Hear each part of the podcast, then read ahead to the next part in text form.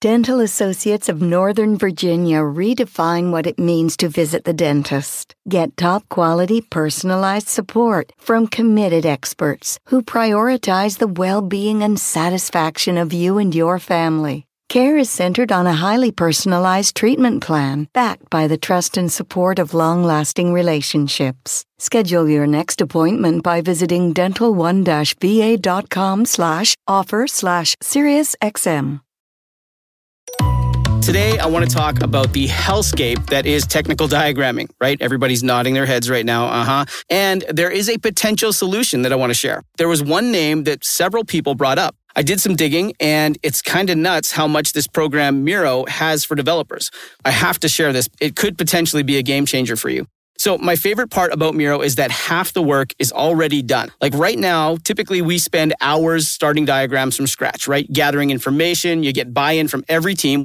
Following up, that's a lot of work to do. But Miro has a full set of integrations with the tools you're probably already using. And they also offer open APIs and SDKs for custom solutions for all those niche diagramming use cases we have to do, right? So the end result is the same, but it doesn't take forever. It's a massive, massive time saver. I'm transforming basic flowcharts and network architectures, and it all lives in one place. So are you using Miro? Have you used it? I want to hear.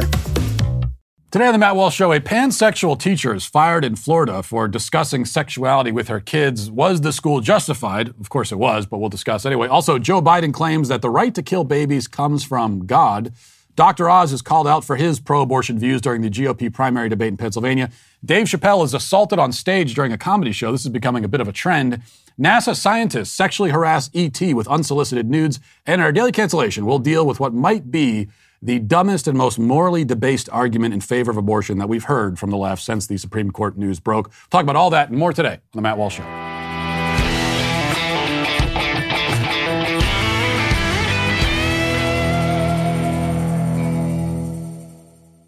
Did you know that if you're currently on a phone plan with one of the major carriers, you are helping these left-leaning companies donate to pro-choice causes and candidates? Common question I get from my listeners all the time is, what can I do to help turn the tides in the culture war? Here's a great first step. Defund the abortionists.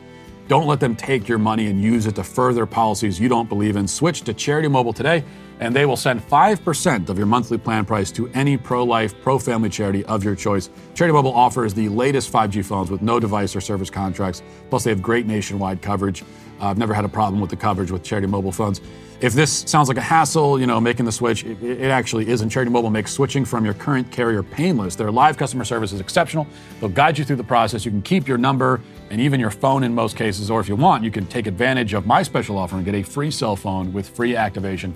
All you got to do is call 1-877-474-3662 or chat with them online at CharityMobile.com and mention offer code Walsh to redeem the free cell phone offer. That's CharityMobile.com. Mention offer code Walsh. Join the fight for children by switching to Charity Mobile today.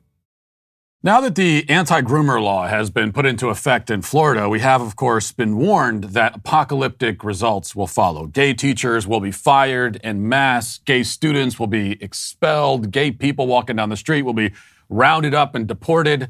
Anybody who says the word gay will be immediately vaporized by a drone from the sky. This is the dystopia that we were promised, and yet nothing like it has actually occurred. In fact, the media has had to search quite desperately to find any real-life horror stories connected to the legislation that they erroneously labeled the Don't Say Gay bill.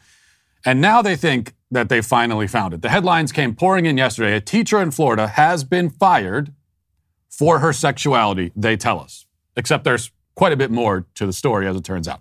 Here's the headline from the New York Post. It says, pansexual Florida teacher canned for discussing orientation with students. Now, according to the article, it says, a Florida teacher claims she was fired for discussing her pansexual status with middle school students, whom she then asked to draw pictures representing their own sexual orientations. Cape Coral art instructor Casey Scott said that her students were curious about her sexual orientation, and she explained to them that she was pansexual during a lesson in March, according to NBC2. A discussion happened in the class, and because of that, now I'm fired, Scott told the outlet. Now, just to make sure that we give pansexual Casey a fair shake in this whole thing, I want to play some of her interview with NBC2 where she tells her sad, sad story, and let's do that now. A discussion happened in class, and because of that, now I'm fired. That discussion, according to Trafalgar Middle School teacher Casey Scott, centered on student sexuality. A lot of the kids came out to me like, oh, well, I'm non-binary, and a couple kids said, oh, well, I'm bi. One kid said they're gay. She claims students wondered about her. Oh, I'm pansexual, so I like anyone despite female, male. And married to a man. She says some students asked to create art expressing their sexuality. This one's a trans flag.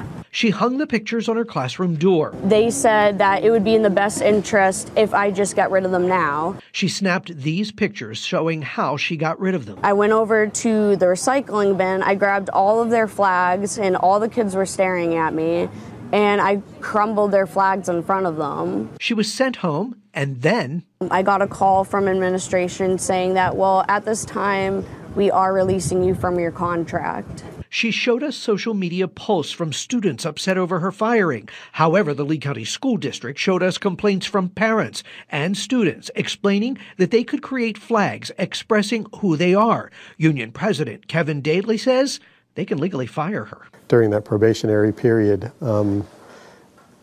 they can let you go without cause. She doesn't belong to the union. Daly believes the firing could be a wake-up call for teachers. There is kind of a heightened sense of, you know, where is the boundary? Yes, where is the boundary? Well, I can answer that. The boundary is simply this. Don't talk to the kids about your sexuality or theirs. It's got nothing to do with your job. It's not appropriate. It's none of your business. It's not what you're being paid to do. I also don't want my kids' dentist talking to them about their sexuality. If the barber cutting my son's hair is a pansexual and brings that up in the course of cutting my son's hair, I'm going to have a problem with that. In fact, I don't want any adult talking to my kids about sexuality. So this is quite simple, actually. It's finding the boundary it's not hard to do. And it's really not confusing. It's not difficult to understand or abide by.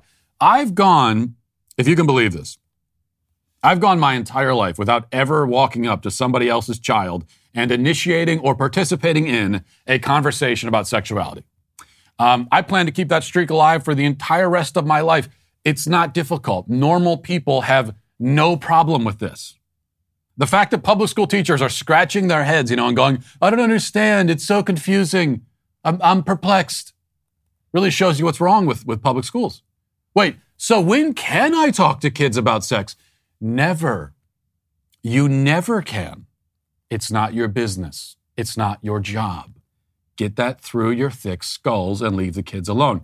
Again, nobody else on earth has a problem with this. You people are the only ones who are confused about it. Everybody else, we live our entire lives and it's never a problem.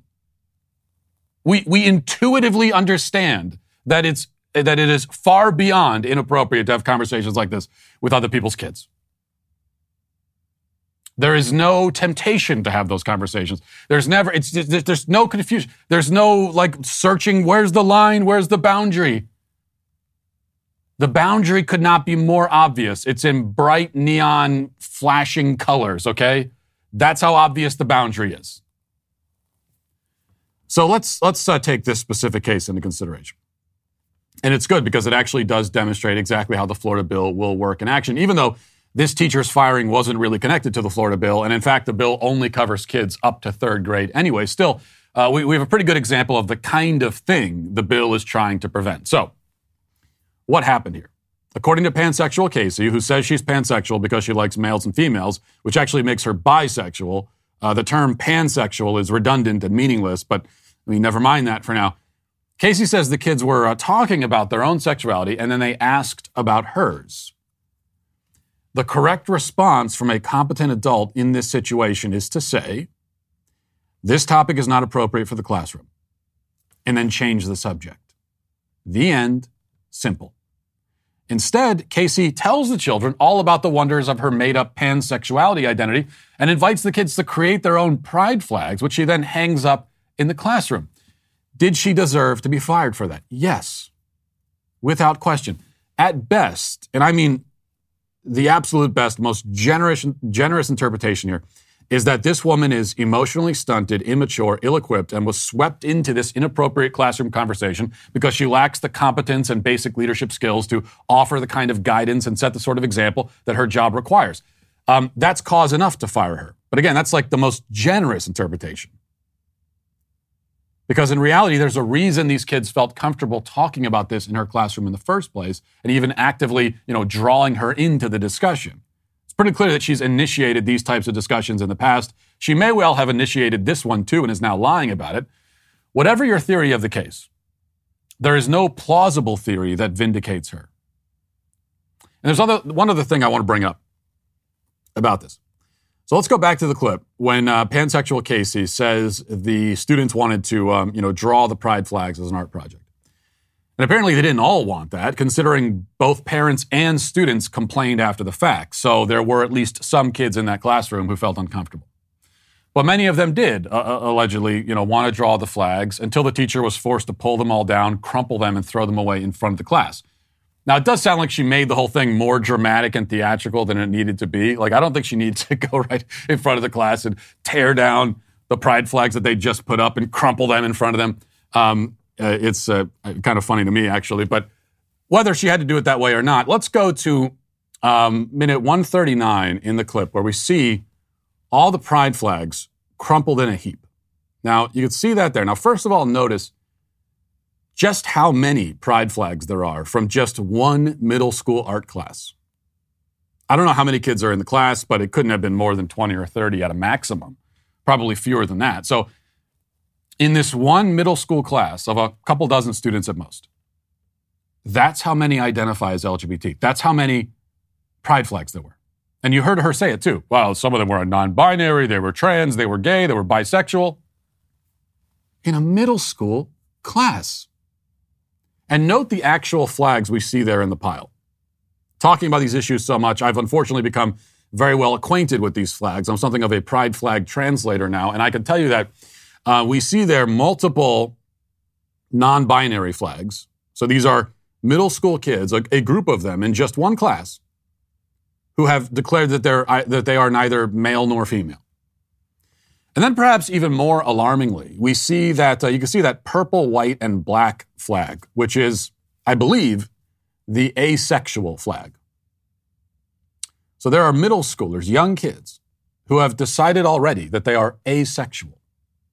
They've adopted that identity and are literally waving the flag for it. So if you're wondering why the anti-groomer laws are needed, this is why. The social contagion has turned into a full-blown pandemic. Entire generations are being consumed by it. Children these days are so desperate to be in the LGBT club that they're assuming sexual identities that they don't understand and that don't really make any sense. That's how successful the LGBT indoctrinators have been. And that's why we have to and are fighting back. Now let's get to our 5 headlines.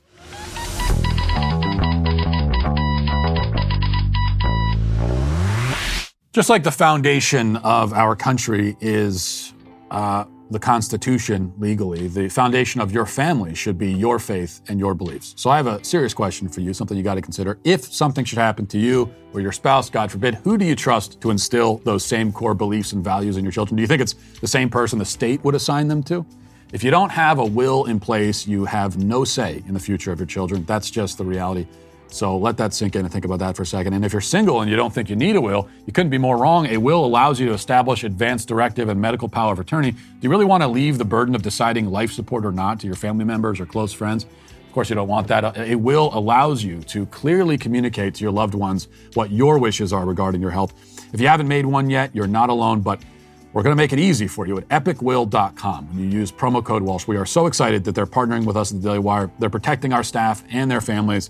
Let them protect yours too. EpicWill.com, promo code Walsh. This is how easy it is. You can secure your future in as little as 5 minutes with a complete will package starting at $119. And when you use promo code Walsh, you'll save 10%.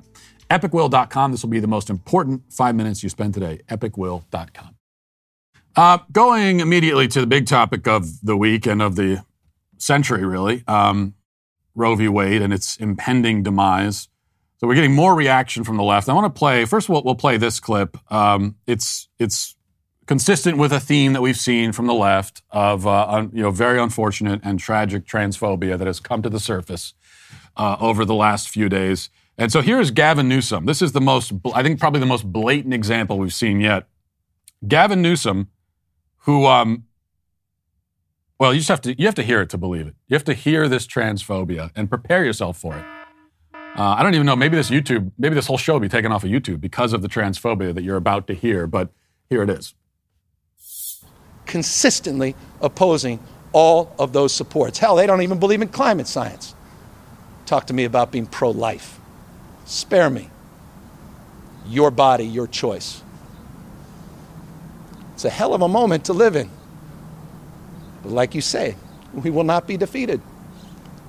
We will stand tall, we will stand firm, and we will affirm the currently protected rights of women and girls, their reproductive rights and freedoms in California.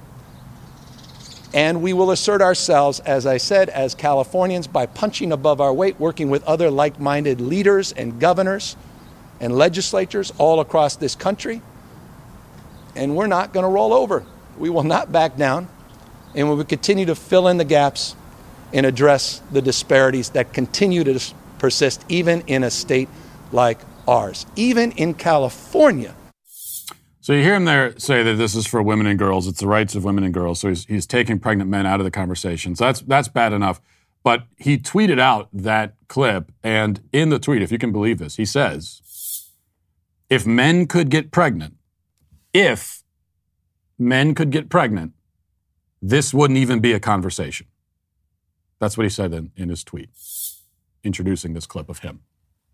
If men could get pregnant, Gavin, but they certainly can, right? And nobody will ever, that's the great advantage. Of course, the great advantage if you're on the left, if you're a Democrat, and you have the almost the entire media in your pocket, is that nobody is ever going to call you on that. No one is ever going to follow up and say, well, what about, I thought that men could get pregnant. What's going on here? And that's the only follow-up you would need. And it would be utterly embarrassing for Gavin Newsom because he would have to right then and there on the spot abandon his whole, feminist talking point for abortion. But he's never going to be required to do that. So they're allowed to compartmentalize these issues and put them into different boxes where there's no crossover at all. Like the boxes don't touch. There's everything they say about sex and gender that goes here. And then there's everything they say about abortion that goes here. And these are separated by there's a vast canyon separating the two. And they're never required to actually try to harmonize these two positions because they can't be harmonized. On a positive end, though, the Republican Senate primary debate in Pennsylvania happened yesterday. And this was an important moment from one of the candidates who is, talking about her own pro-life convictions and her own experiences, and also calling out Dr. Oz, who's on the stage and I think right now still considered the favorite to actually win the primary and be the candidate for the GOP for the Senate in Pennsylvania. But he gets called out here, and I think it's a pretty great moment. Let's listen to that. I am the byproduct of a rape. My mother was 11 years old when I was conceived. My father was 21. I was not just a lump of cells. As you can see, I'm still not just a lump of cells. My life has value. And that is one of the reasons why it was so very disturbing when I saw Mehmet Oz running for this particular race, when I've seen him on numerous occasions, and specifically at the Breakfast Club, saying that my life was nothing more than a acorn with electrical currents. I am wondering if the good doctor has now since changed his position on that. My life is valuable, and so are the many lives that find themselves in the womb of their mother, whether in the womb or towards the end of that life. Dr. Oz, you have 30 seconds to respond. That was directed at you, sir. One of the toughest endorsements you can ever get is from your mother-in-law. And my mother-in-law is an ordained minister. She wrote a lot of the pro-life literature in Montgomery County where we live, and she certainly understands that I'm pro-life. As a heart surgeon, I've operated on small children, a few days old, and witness the majesty of their hearts pounding blood, even though it's ill, because I'm operating on them, through those bodies. I would never think of harming that child, or even 9 months earlier, because life starts at conception. What? I'm sorry. I hadn't even heard. I hadn't heard the clip with. I guess I hadn't listened all the way to Dr. Oz's response, and which is my mistake, because you got to hear him out. What does he have to say? And apparently that's what he has to say. His response actually was, "My mother-in-law says I'm pro-life." Oh yeah, well my mother-in-law, what? And he had to know. He obviously knew this was going to come up, and so they workshopped this thing, and he had his advisors. And he obviously had this mother-in-law line, and they said, that's a good one. Yeah, throw that one in there. That's it. That ends the discussion right there. Your mother-in-law says you're pro-life.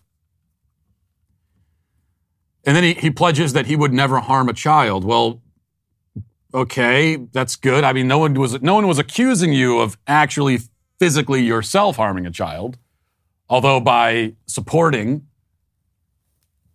abortion, not to mention the chemical castration and sterilization of kids, you have in effect harmed lots of kids. But that was a train wreck. It was like 20 seconds from Dr. Oz, a total train wreck. And if you live in Pennsylvania, this cannot be your guy. This can't be him. He's playing the part. He's playing the character right now of a conservative, but the unfortunate reality for Dr. Oz is that he's been on TV for decades. And so all you have to do, we have tons of tape. All you got to do is go to the tape and you can hear what he said about all these issues. Abortion, he's been pro-abortion. Transgenderism, he's in favor of medically transitioning kids. You know, gun control, he's a big gun control proponent. I mean, how could you even consider, if you're a conservative, nominating him? It's total madness. Now, the woman there on the stage, her name is Kathy Barnett, and, she makes a really important point and presents a challenge for the pro-abortion side, which includes Dr. Oz. Whatever he happens to be saying right now, he is still on the pro-abortion side, historically. And whatever conversion he experienced, this late in life, always be skeptical. Anytime a politician claims to have undergone some sort of conversion where they've changed their mind. I mean, people can change their minds, yeah. But if you have somebody who's, Dr. Oz is in his 60s now, I think. So they've lived their whole life and they're on the record over and over and over again, having a certain position. And then the moment they run for office, that's when they have their road to Damascus moment and they see the light. A little skeptical of that. So she presents a challenge to the pro-abortion side, and she goes right after, with the kind of the hard cases, which is the supposed to be the kind of unanswerable argument from the pro-abortion side, which is, well, what about rape? What about rape and incest, life of the mother, these kinds of things? Even though it's all a red herring, it's all a misnomer, because as we've said, that's less than 1% of abortions. And even though on the left, all they want to do is talk about, when it comes to abortion, all they want to do is talk about cases of rape. They're neglecting the 99%. And as far as their position on abortion goes, the rape is irrelevant. I mean, they think no matter how a woman happened to get pregnant, 99% of the time it's they got pregnant because they willfully participated in the reproductive act. And as far as the left's concerned, no matter how you got pregnant, you have the natural God-given right to kill your babies. But talking about the rape, talking about cases of rape for just a second. So what you're saying is if you think that abortion should be legal in cases of rape, then what you're saying is that Kathy Barnett should not exist. Like, why should, let's just personalize it for a second, because these are actual human beings we're talking about. Babies that are conceived in rape. These are actual people. And there are a lot of people walking around today who were conceived in rape. And you're saying that it should have been okay to execute them, to kill them, because of the sins of the father? How does that make any sense? How does that make logical sense? How is that morally or ethically sound? Why should, this is what you should have to explain if you take this position, whether you're full on pro-abortion or you are kind of pro-life, but you make exceptions. And if you're pro-life with exceptions, then you're not really pro-life. But you need to explain why Kathy Barnett should have had to pay the price for what her father did. Pay the price with her life. Make a moral argument in favor of that, because I don't think you can. All right, let's move to this. Biden, speaking out yesterday, had some thoughts on the extremism of the Republican Party that he's very concerned about. Let's listen to that. Well, that got struck down. Griswold was thought to be a bad decision by Bork, and my guess is the guy's on the Supreme Court now. What happens if you have state changes the law saying that children who are LGBTQ can't be in classrooms with other children? Is that legit under the way the decision is written? What are the next things that are going to be attacked? Because this MAGA crowd is really the most extreme political organization that's existed in American history.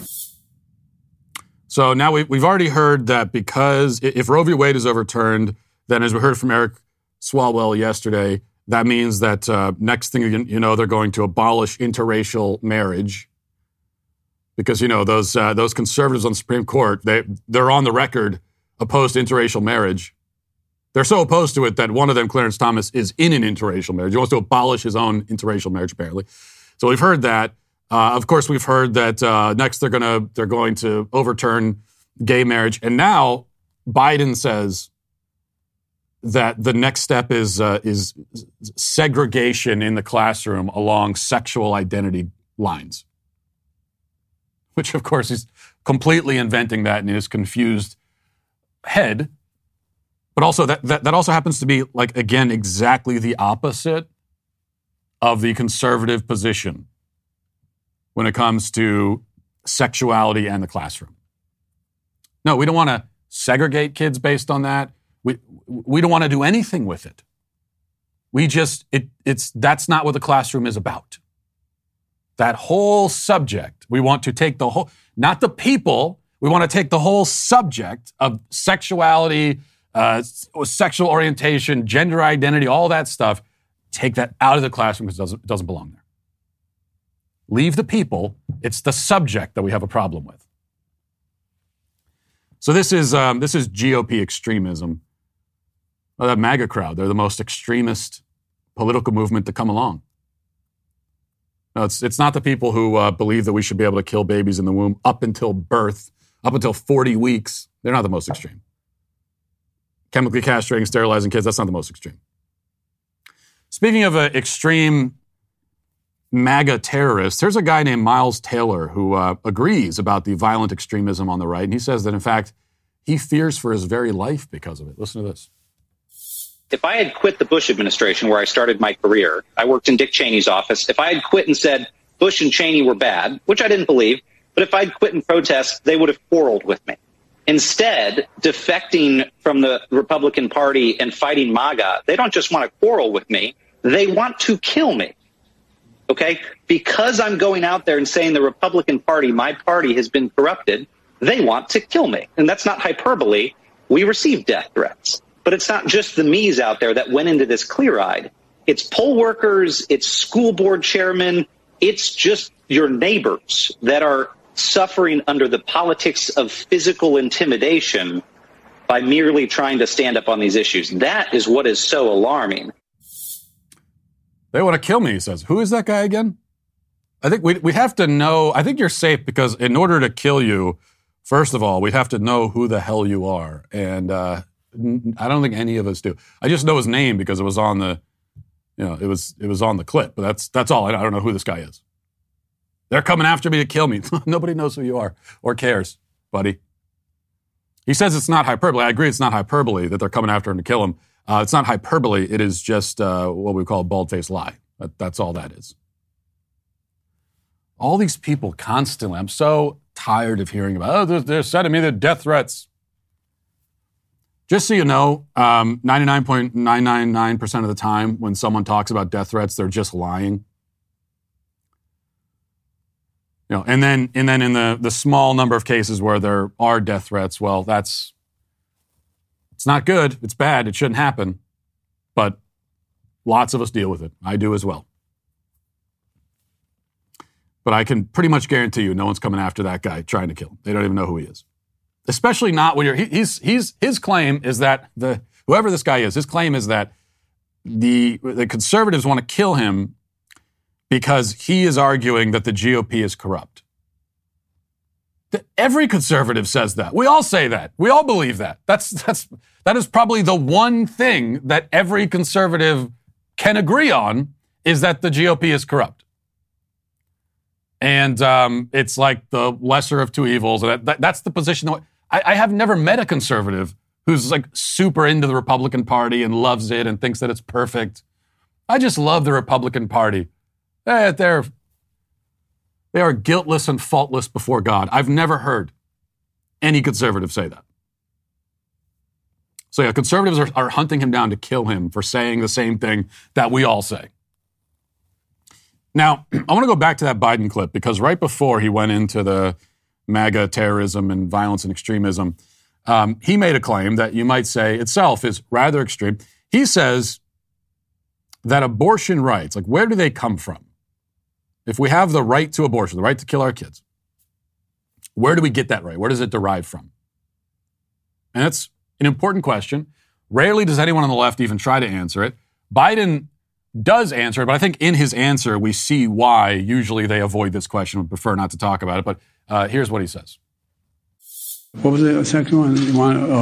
Look. The second one was on abortion. As I said when this hit as I was getting on the plane to go down to Alabama, this is about a lot more than abortion. I hadn't read the whole opinion at that time. But this reminds me of the debate with Robert Bork. Bork believed the only reason you had any inherent rights was because the government gave them to you. If you go back and look at the opening comments with Bork Biden when I was questioning him as chairman, I said, I believe I have the rights that I have, not because the government gave them to me, which you believe, but because I'm just a child of God. I exist. I delegated by joining this union here to delegate some obligation, some rights I have to the governments for social good. So the idea that somehow there is an inherent right, that there is no right of privacy, that there is no right. And remember the debate we had, you don't remember, but we had a debate about Griswold versus Connecticut. There had been a law saying a married couple could not purchase birth control in the privacy of their own bedroom and use it. Okay, so the right to abortion comes from God, he says. And so he is introducing God into the equation. He's doing that. And remember what I said yesterday, that while the left complains about pro-lifers allegedly, you know, throwing the Bible at them and they say, get your religion out of my uterus and all this kind of stuff. They accuse us of being the ones who make this into a religious topic. They are the ones. 99% of the time, I've given the 99% statistic for a lot of different things today on the show. But here's another one that's I'm making up, but I guarantee is probably true. 99% of the time, when you hear someone on the left, you know, if you hear that religion is being discussed in the context of the abortion issue, it's someone on the left introduced it, even while they complain about it. So remember that from Biden. And then meanwhile, you've got this tweet from Kirsten Powers, who's a USA Today columnist. She says, if you think abortion is wrong, don't get an abortion. It's not okay to impose your religious view on others. Why should a Jew or Muslim have to live according to your interpretation of the Bible? If you don't get this, please don't ever use the phrase religious freedom again. So never mind the fact that religious Jews and religious Muslims also don't believe in abortion either. But she says, okay, well, you're the one bringing religion into it. But here's the President of the United States, a Democrat, saying that we have the right to abortion because it comes from God. And when you introduce that, well, now, of course, we're going to engage with it because you brought it up. Now, we don't actually need recourse to the Bible. We don't need recourse to Christian doctrine in order to explain why you shouldn't kill babies. Okay, we can make that argument without recourse to any kind of religious claim. But if you're going to bring it up, then yeah, we're going to engage with it, because we can't allow you to just go around claiming that God wants you to kill babies, or that somehow it's consistent with the Bible or Scripture to murder your own offspring. So Biden's claim that God gives us the right to abortion. Okay, he says God gives us the right to abortion because he gives us the right to privacy. But already, this doesn't make any sense at all. God gives us the right to privacy? If you believe in God, then you believe, first of all, that there's no such thing as complete privacy, because everything you do and think is known and seen by God. So already that's out the window. And what does abortion have to do with privacy?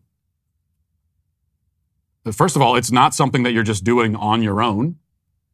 And even if it was, God doesn't let you off the hook for that, as long as it doesn't involve anybody else. I mean, you can, we learn, especially in the Gospels, you can sin within your own heart in the way that you think about people. And you can sin that way, lust, hatred. That is a sin. And that's as private as it gets. But with abortion, there's another person involved. So privacy has nothing to do with it.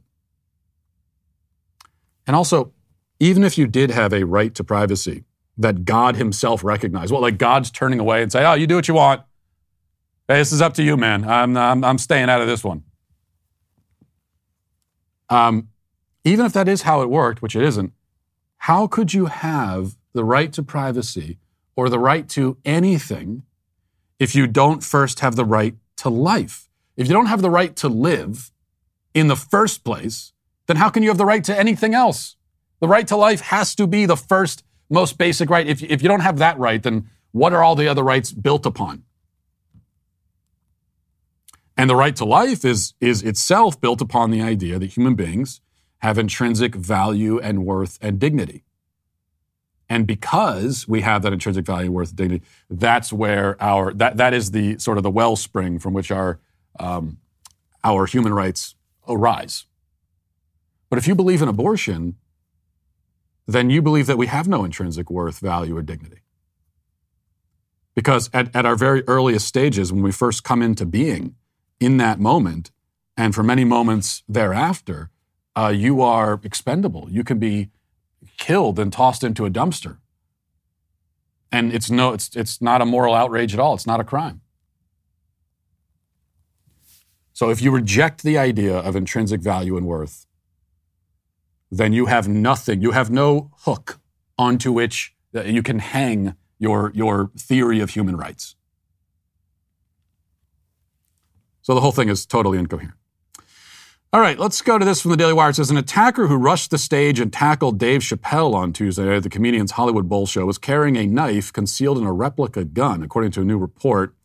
A 23-year-old man was arrested as being held on $30,000 bail in the L.A. County Sheriff's custody on a felony charge of assault with a deadly weapon. And so this guy, I think we still don't know why he did it exactly. We can maybe theorize about it, but Dave Chappelle was at this big comedy show and he was on stage, and somebody rushed on the stage. And then he was, Dave Chappelle's personal security, putting the Academy Award security to shame, because they took this guy, dragged him out, and just beat the living hell out of him. And there's an image of him that you can see where he's being carted away, the attacker was anyway, and his arm is twisted like a pretzel. Okay, it's twisted in a direction that it's simply not supposed to go. Which honestly, like, that's what should happen if you rush the stage and attack somebody in the middle of a performance. That's also how you dissuade other people from trying the same thing. So when I see this story, there's two things that come to mind. First of all, I'm trying to figure out the strategy of hiding a knife inside the replica of a more dangerous weapon. That's what I don't get. Oh, nobody's going to suspect I have a knife. Oh, how's that? How then no one's going to... Oh, because I'm going to hide it behind, in this gun. That's how no one's going to... The security will never know I have a knife, because they'll just think I have a gun instead. It's like if you had weed and you hid it in a box labeled heroin. It just doesn't make a lot of sense. And perhaps more importantly, though, and we don't know the motivations or anything else, but it stands to reason that this could be this is a further consequence of the words are violence mentality, which has especially been applied to Dave Chappelle. Now, we can't say for sure that this guy was motivated because he thinks that Dave Chappelle was a transphobe or something, but certainly the message in society has been that jokes and words are violence.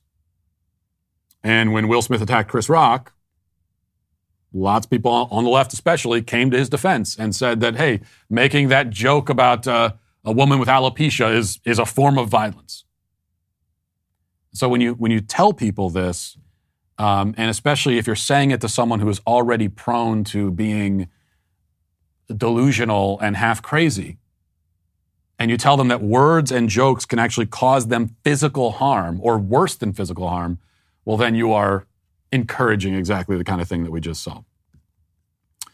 All right, before we get to the comments section, let me see if I can find this. There was another story that was really important. Okay, so we used to worry about scientists covering up aliens, the existence of aliens. But now I think we have to worry about a different kind of sort of uncovering. The New York Post reports this week, NASA to launch naked pictures of humans to space in hope of attracting aliens. Now, I want to make contact with aliens as much as the next guy. Apparently not quite as much. But we need to seriously think about the sort of contact that we want to actually have with these creatures. And I mean, look at our attempts to reach out to aliens have been, so far as we know, unsuccessful. If this is what finally earns a response, I'm not sure that's a good sign. If they were ignoring us up until now, and then we send naked pictures out, and now they respond,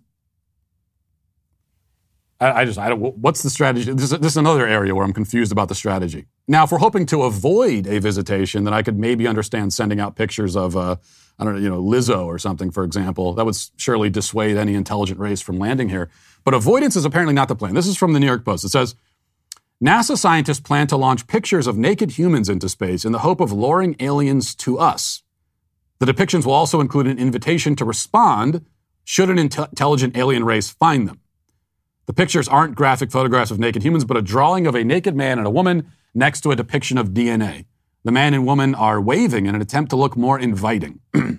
NASA scientists revealed the image in a study that's part of a project called the Beacon in the Galaxy. The main aim of the BITG project is to send a message to any alien civilizations that could be out there. Oh, so that's our excuse for stalking E.T. with unsolicited nudes? And if he's offended, we're just going to say, what? Hey, sorry, man, we just wanted to show you our beacon. And here's my question.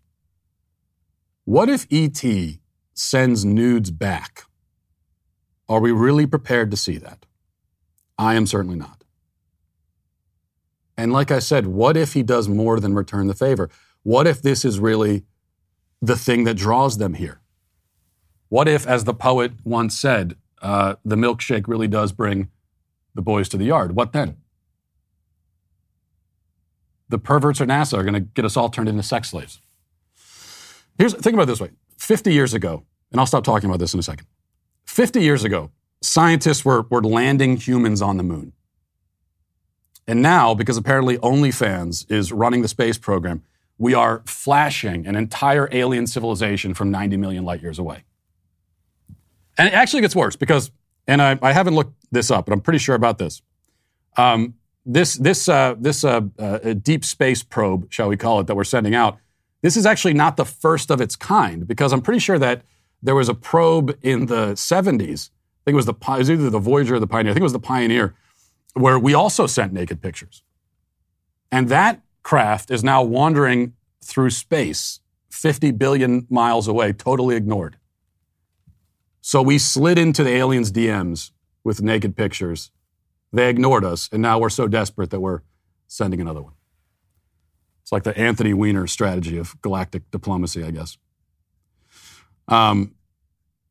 Which is why I suggest a compromise, really, which is that rather than sending the naked pictures, let's just send the aliens pictures of Uranus instead. So that was the worst joke of the bunch. I had to do it, though. I mean, I just can't. Like, I'm a dad. It's you've got the Uranus joke laying right there. You've got to make it. And so that's it. You know, one of the most shameful things in this country is the countless cases of veterans coming home from overseas and not being supported, not being cared for in this country.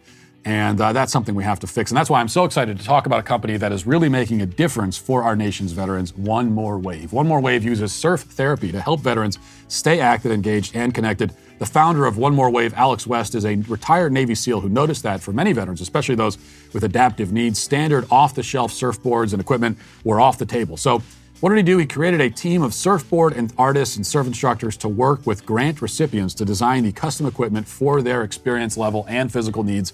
From there, One More Wave connects veterans to their global network of surfing volunteers who empower them to heal through surf therapy from coast to coast. Fresh salt air, sunshine, and the exhilaration of flying down the face of a wave help keep veterans coming back more and more. Since 2015, One More Wave has empowered over 500 veterans to find healing and community through surf therapy by providing customized surfing equipment and community. But to keep on going, we need your support. Help fund 10 new surf therapy grants by going to 1mwave.com/Daily Wire. Sign up to become a monthly sustaining donor as well there. The average veteran grant costs $2,500 and every tax-deductible donation counts. Help us continue to support those brave men and women who have given so much for this nation. Visit 1mwave.com/Daily Wire and become a sustaining member today. One More Wave is a 501c3 and your donation is tax-deductible. Visit 1mwave.com for more information. Let's get now to the comment section. If you're a man, it's required that you grow a beard. Hey, we're the Sweet Baby Gang. All right, let's see. What do we got? If I can find it, here we are. Edenkpo Augustine says, people who can't define what a woman is because they aren't biologists suddenly turn to experts at defining the beginning and viability of a life.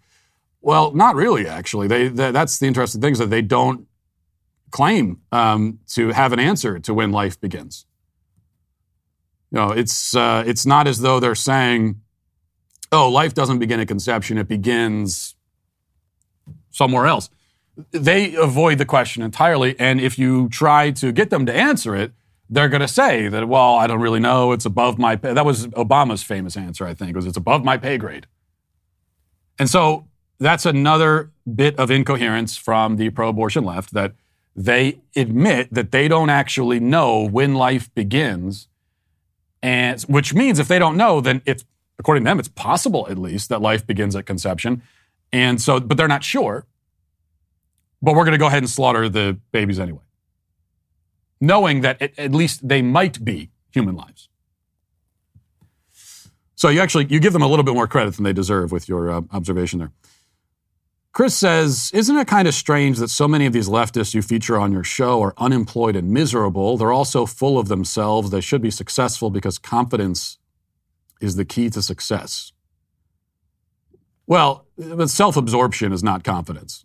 So that's the first problem. The two things are not the same, not even really related. In fact, they're in conflict with one another. So what you see from the leftists and everything, and it's self-absorption and narcissism, but not confidence, which is why they're self-absorbed and narcissistic, but they're also deeply in need of affirmation from the public. And also the other thing, by the way, is that I don't think it's true that confidence is key to success. I think one of the keys to success, anyway, is not confidence, but conviction, which, again, is not exactly the same thing. You have to believe in what you're doing. You have to have a cause that you believe in. That's conviction. So that is a prerequisite for success. And then along with conviction, you also need humility, I think, if you really want to be successful, because humility is how you improve. That's the striving, that's the improving. So conviction and humility is what you need. All right. Rachel says, not going to lie, the thought of Matt singing the fruit salad song to his kids just made my day. However, if we tragically lose the Wiggles to the left, perhaps Matt, Michael, Andrew, and Ben could wear different colored plaid shirts, start a conservative children's parody band, and save the day. I think we are going to lose the Wiggles, and you know I wish that I could gloat about it because, like I said, the Wiggles have been a bane. They've been the bane of my existence ever since I became a parent, and And so, and now my wife is, and it's mostly her fault that this has happened, because she has indoctrinated each successive child into the Wiggles cult, and so I can never escape it. And now she's very upset with the Wiggles because she's, you know, this is not the first thing. There have been hints of wokeness, I think, from the Wiggles. And I wish I could gloat about it, but it's actually just sad to have yet another formerly innocent, if terribly annoying, child's entertainment property that goes woke. It's quite a sad thing.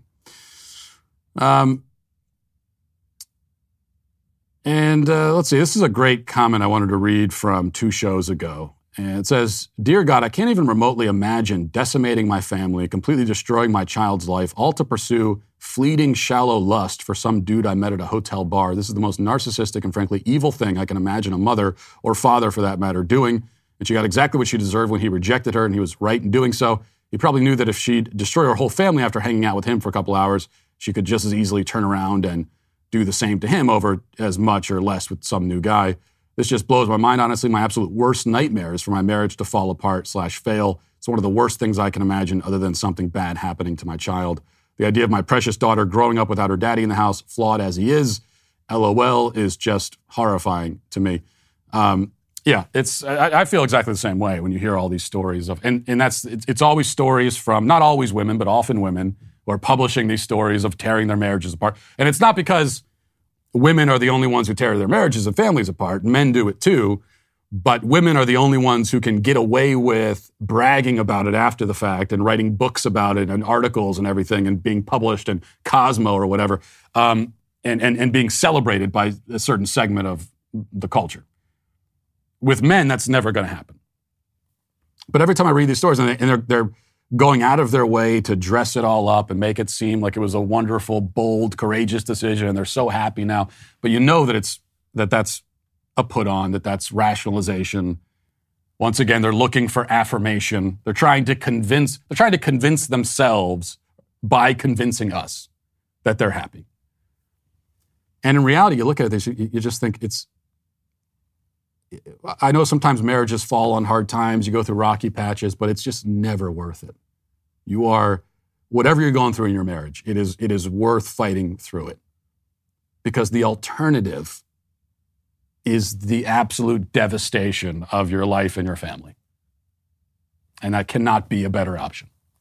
You know, when the culture begins to reflect everything but our values, it's time that we build our own culture. So we are. The Daily Wire is taking on Hollywood, razor companies that cave to the woke, the publishing industry, and none other than the entertainment staple of our childhoods, Disney. We're doing all that. Stop giving money to organizations that don't respect you or your values. Help us build alternatives where the left is tearing down foundations we are building, and we need your help today. So head to dailywire.com/subscribe. Use code Walsh for 20% off your new membership and join us in our fight to preserve real American values today. Now let's get to our daily cancellation.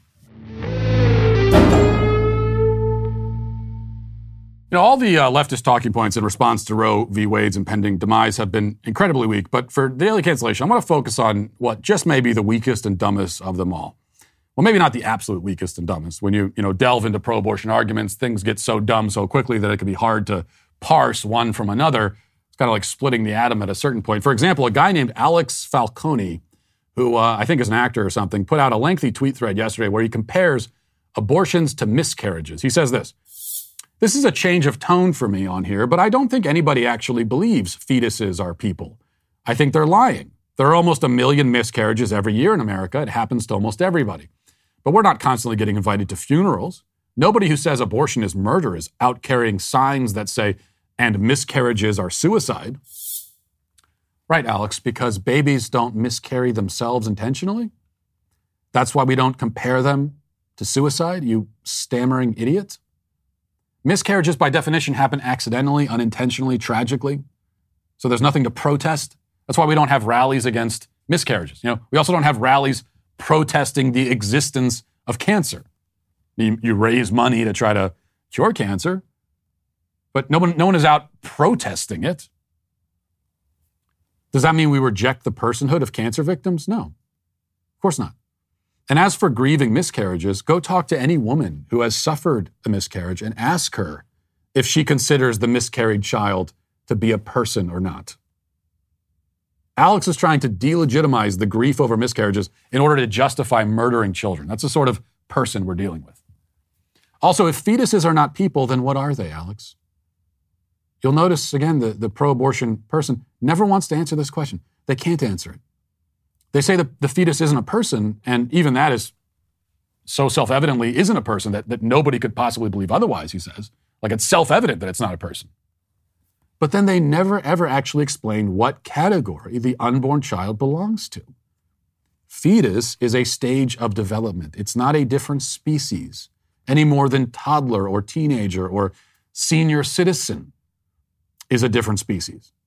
These are all labels we place on different phases of a human being's, a person's, physical development. Saying it's a fetus, not a person. It's like saying Alex Falcone is middle-aged, not a person. But this is not the stupid argument I wanted to focus on in this segment. Instead, I'd like to call our attention to a different sort of argument. This is one as evidenced by Leila Cohen, who's another Hollywood leftist. She tweeted this. If it was about babies, we'd have excellent and free universal maternal care. You wouldn't be charged a cent to give birth, no matter how complicated your delivery was. If it was about babies, we'd have months and months of parental leave for everyone. So that's the talking point. We get this a lot now. Katie Porter is a Democrat congresswoman. She made a similar point on MSNBC yesterday. Listen. This is a terrible setback for all Americans. It's an assault on our freedom, including our economic freedom. What does it mean to live in a country that's trying to compete worldwide, and we're the only country that doesn't have a universal paid leave, that doesn't have affordable child care, and now that doesn't have reproductive freedom? This is a terrible outcome, not just for women, but for all Americans. This is a fundamental assault on freedom, and what I feel mostly tonight is anger and a deep sense of sadness that my daughter Betsy and my sons Luke and Paul are going to live in a world with less freedom than I did, my mother, or my grandmother. That is a terrible setback for this country. She's getting emotional at the idea that her children may not be able to kill her grandchildren. She's emotional about it. We'll address that in a moment, but I also think we need to play what's probably the most colorful example of this sort of argument, as was articulated by Anna Kasparian of the Young Turks. Listen to this. We don't even have paid family leave. We don't even have affordable childcare in this freaking country. Okay, and the people who fight against those kinds of laws are Republicans. And yet, what do you want them to do with their kids when they have to go to work? What do you want them to do? What do you want them to do? I want them to answer that freaking question. Answer the question. Journalists, ask them the question. Ask them. Ask them. Yes, ask them the question. Please do. I mean, ask me the question. I'm happy to answer it.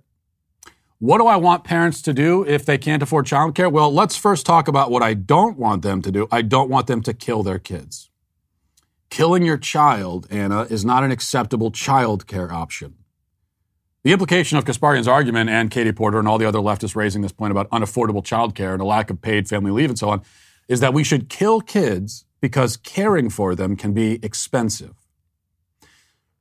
Now, if you're pro-life, and you also believe that there should be more government programs in place to help families, that's fine. I have no problem with that point of view.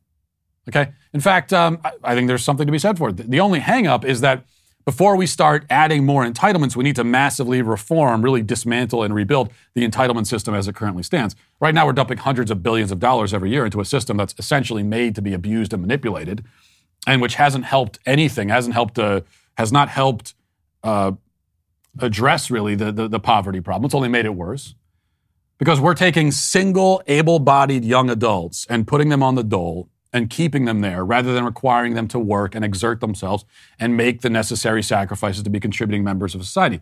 If we can separate the wheat from the chaff and get rid of the dead weight and restructure our entitlement programs so that they specifically are designed to help families who are struggling, I'm more than open to that.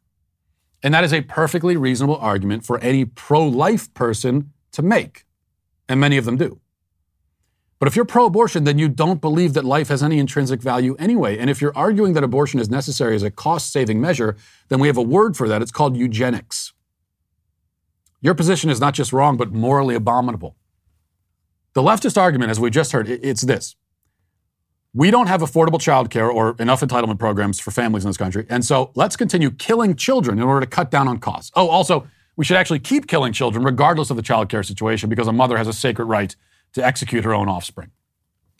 I mean, you could hardly claim the moral high ground while you put a gun to a child's head and say, give me my entitlements or I blow his brains out. Because that's exactly what the left is doing here. And again, even if they get the entitlements, they'll still kill the child. It's one of the reasons why you don't negotiate with terrorists. Because whatever they're threatening to do, they're still going to do it even after you give them what they want. So it's a monstrous argument, and it's also a red herring. The truth is that we could have free childcare, free diapers, free formula, free food, free housing, free everything for everyone, and they still would support abortion with all of the same passion that they support it right now.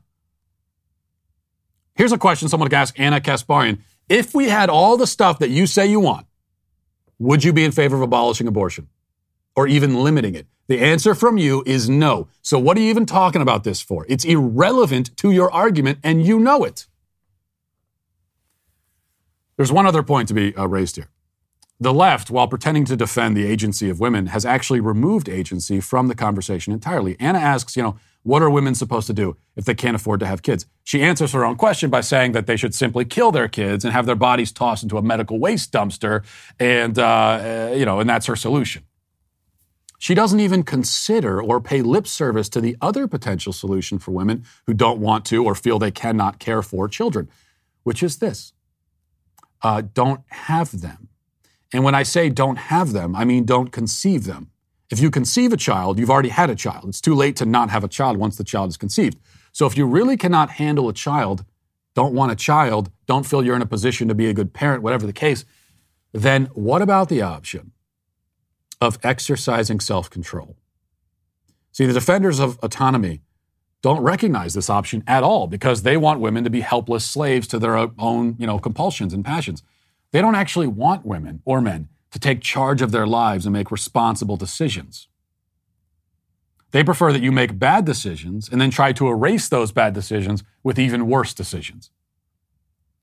If they have you in a self-destructive, victim spiral, then they have you exactly where they want you. And that's what it comes down to. And that's why the pro-aborts are, certainly not for the first time and certainly not for the last, today, canceled. And we'll leave it there for today. Thanks for watching. Thanks for listening. Have a great day. Godspeed.